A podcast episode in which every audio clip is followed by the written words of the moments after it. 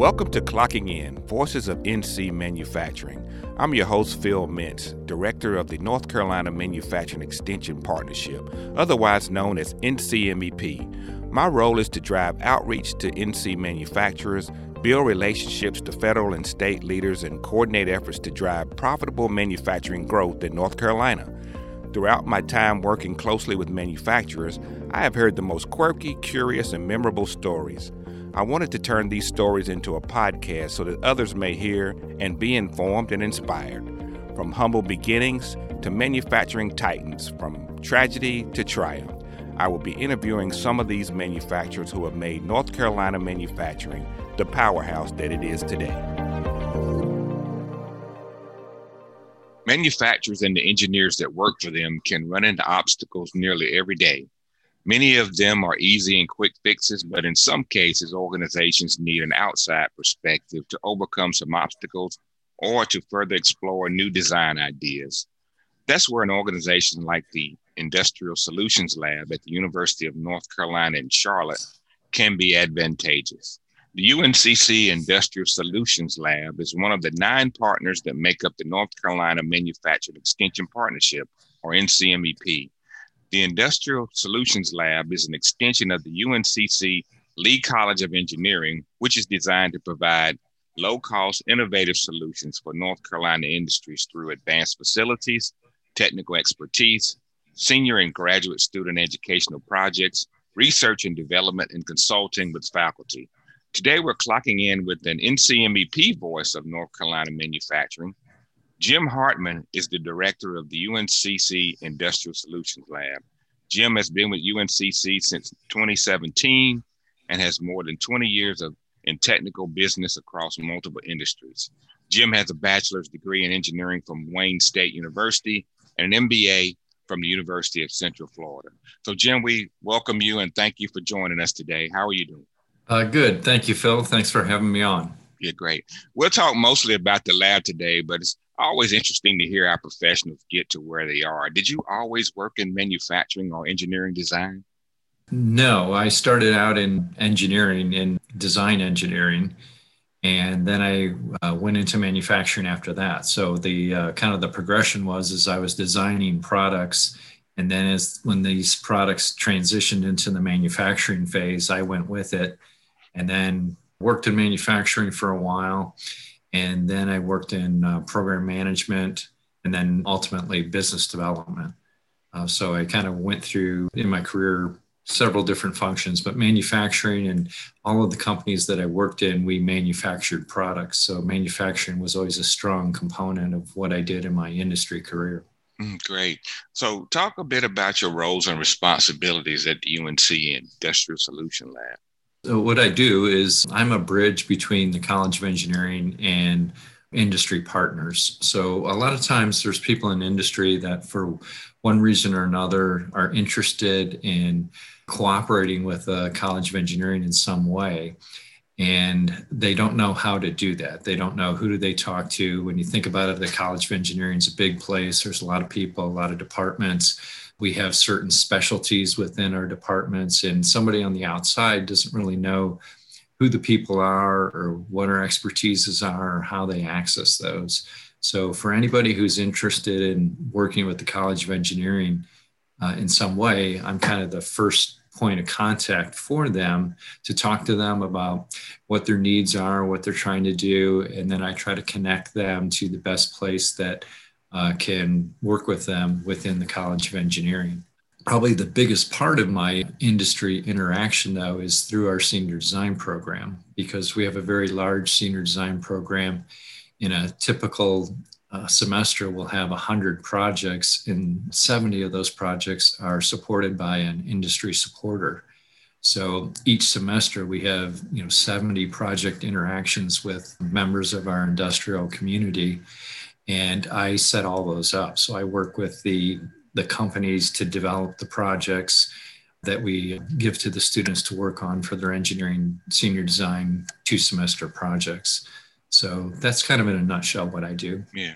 So how do companies learn about the opportunities there? Do you just kind of go out and engage? Do you have, uh, and how, how long has the college been doing this? Was, was this in place before you came on? It was. Uh, it's been expanded since I came in. I came in four years ago to take on this role. And the program started about twelve years ago, and it started small with, you know, we're responding to an ABET requirement, that an ABET requirement requires that all of our your engineering seniors do a capstone project as part of their coursework. But how you interpret that is kind of university by university. And originally, when this ABET requirement started, what the most College of Engineering did was to have department projects where the department professors would just make up projects for the students to work on. And then we started to think that, you know, we really pride ourselves in developing practical engineers. And we thought it would be better if they were working on real world problems rather than department problems. So, you know, we started to gradually reach out to some of our industry contacts and and develop projects. So it started off slow and, you know, it was just a few projects this semester, and then that grew and grew. And, you know, now we're up to one hundred projects a semester, and uh, seventy, you know, being supported by industry, and thirty of them are either department or collegiate competition projects. So what kinds of things uh, do you do with these companies? Is it, is it making any pieces of equipment, or is it other types of things? Or what are the nature of some of the, the, the projects? Yeah, that's kind of a question people have when I first talk to them about uh, senior design or participating in the senior design project. They kind of say, you know, well, what can they do? Our program, besides being large, one of the things that makes it unique is that it's interdisciplinary. So most engineering colleges in their senior design program are department by department. So they'll have a mechanical engineering project that only has mechanical engineers on it, or only electrical engineers.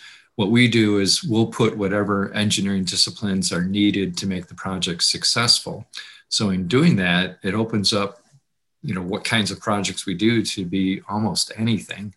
So what I tell people is that what makes a good senior design project is something that's on your back burner.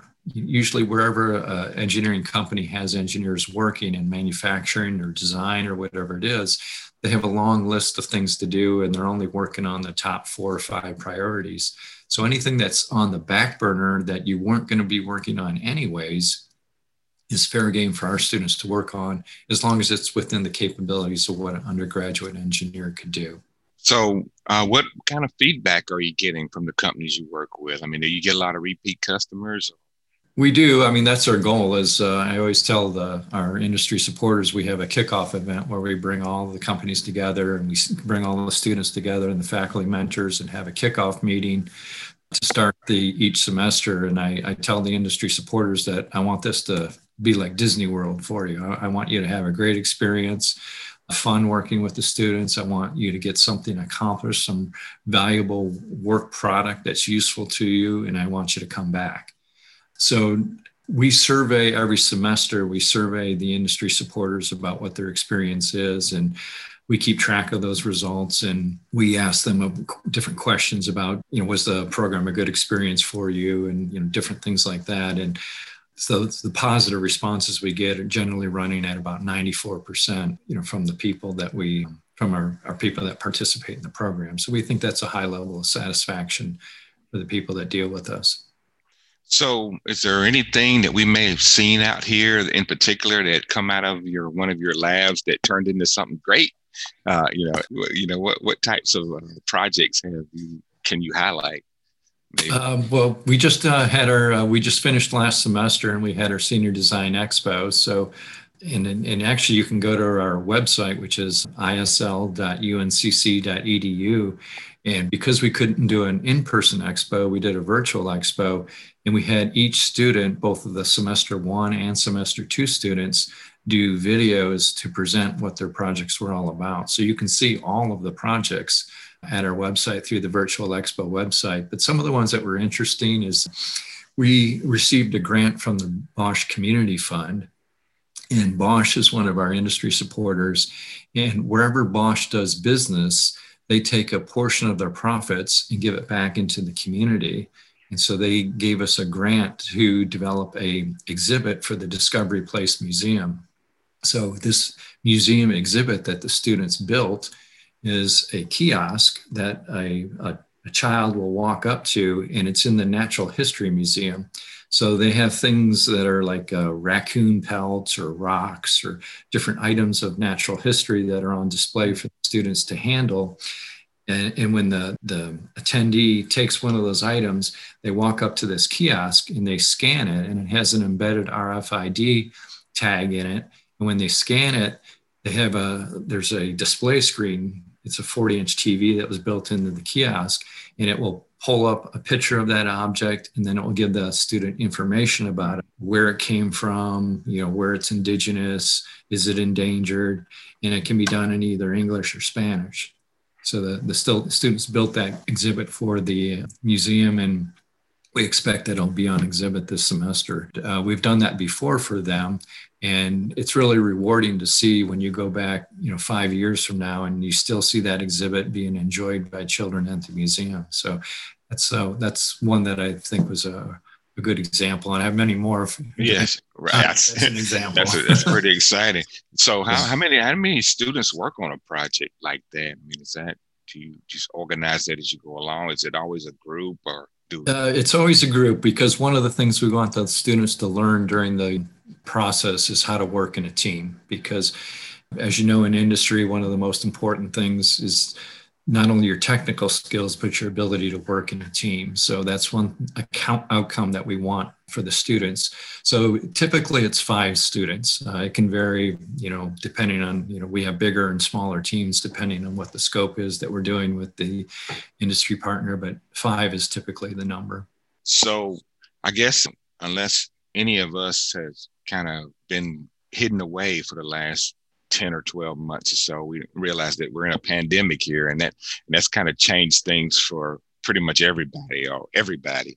Now, how has the pandemic affected how you're able to kind of do these projects and, and your program?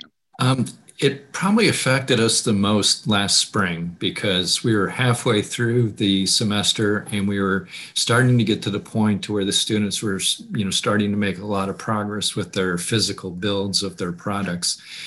And then the pandemic came, and because it was so sudden, you know, we just weren't ready uh, for how to plan for that type of environment. And in the state of North Carolina, they had a travel ban to where, you know, you, you couldn't travel. So, you know, our students are interacting with our, you know, our industry partners. And part of it is going to that partner and gathering data, or maybe after they've done some, some of their build, they're actually testing it on site. And they couldn't do that. And so we had to pivot very quickly to how we were going to finish these projects and how are we going to work with our industry partners to deal with that. So some of the teams did were able to finish. Some of them were able to partly finish. And for the partly finished ones, we went to our industry partners and said, since we weren't able to finish, if you would like to, you know, do the project over again, or as a phase two, where we can add capability so that the new students have a design challenge as well as the old students, but we can add some scope to the project.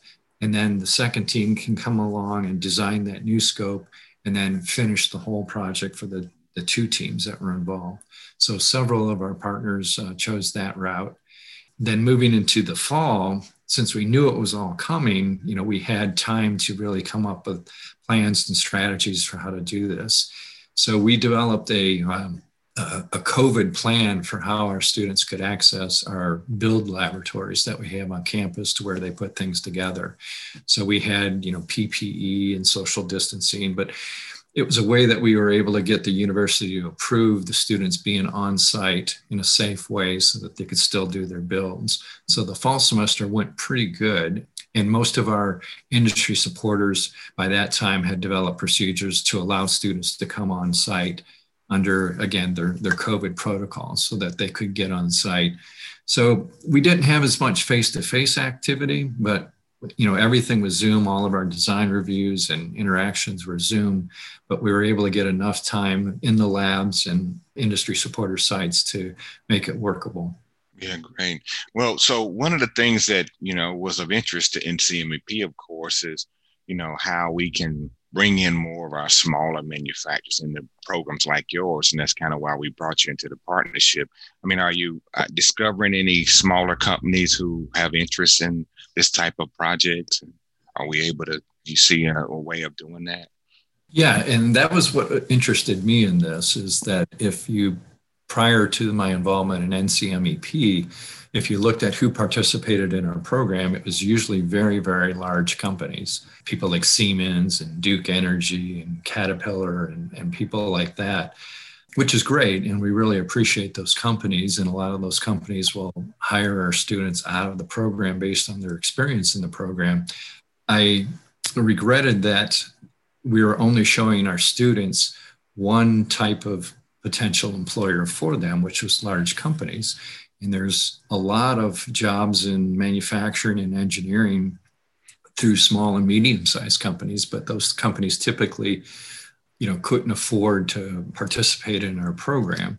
And so with the M E P subsidizing part of the Industrial Solutions Laboratory, I can now reach out to smaller companies and also, you know, minority-owned companies and uh, woman-owned companies. So I'm trying to expand with the M E P participation, companies that wouldn't otherwise be able to do that. And I was successful in the fall. It takes time to kind of get the word out, but we were able to bring a couple of people into the fall that were minority-owned businesses, which is uh, good for us to be able to expose our students to, you know, employers who just otherwise wouldn't be participating in our program. So how is uh, the advancement of technology kind of affecting kind of what, what kind of infrastructure you might use for these projects and other different ways of solving things? I know there's a lot going on out here with, as things change. Do you see your students using that as, as things develop? Yeah, I think what uh, it sometimes surprises people who look at the projects they we do, and they're they're kind of surprised by how technical they are and how much they can do as students. And if you think about, I think what's changing a lot in um, recent times is the amount of computing power you can get for low cost and the amount of sensors that you can get for low cost. So our students typically have a three thousand dollars material budget for their projects. And nowadays, you can get a lot of microcomputer capability and sensor capability, you know, for not a lot of money. And so it enables us to do a lot of things with uh, sensors and Internet of Things and, you know, computing power on board with their devices to be able to do some pretty surprising things.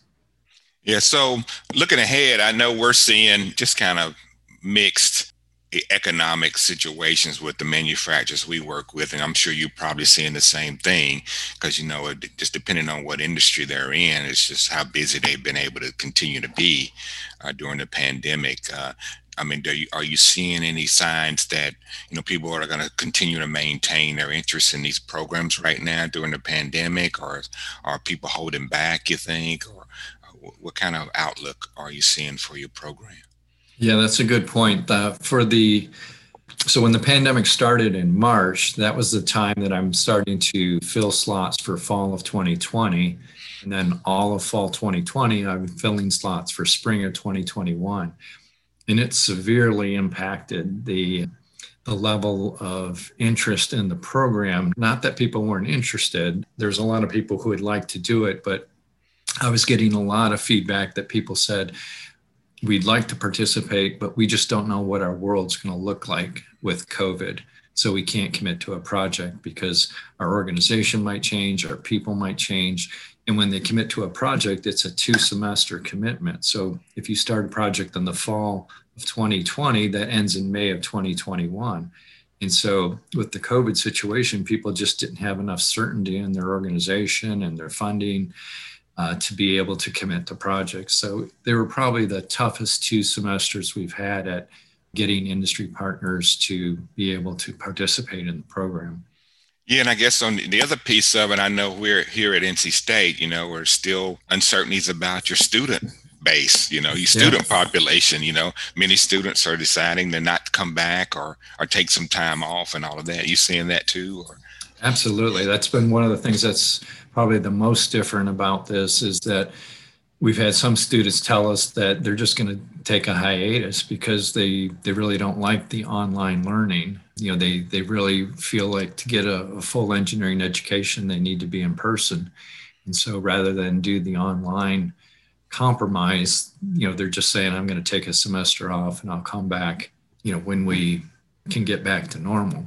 And so it makes it difficult for us to know how many students are we going to have for this semester and how many projects do we need to get for those students. And right now we're we're staffing the projects for the spring semester, but there's still a certain amount of uncertainty as to how many students we're actually going to have.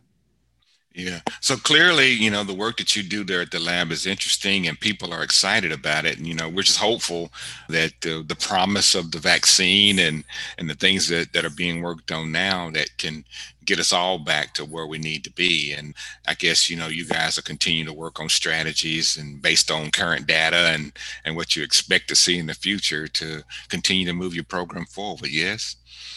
Yeah, I think that this semester, the spring twenty twenty semester, is going to be pretty much like the fall twenty twenty was. And we're pretty happy with all the mitigation strategies we put in place. And we feel like we were still able to give our students a, a quality educational experience and our industry partners a good experience for the program and a good outcome. So we think that we'll be able to do that in a spring, but then we're hoping that fall of twenty twenty-one, things get back to normal. And I'm hoping that as we start to go through the spring semester and I start to solicit projects for the fall, that people will have enough clarity about the future to be able to commit to projects in the fall. All right. Well, yes, we're we're pleased and we're excited again to have you on board with N C M E P.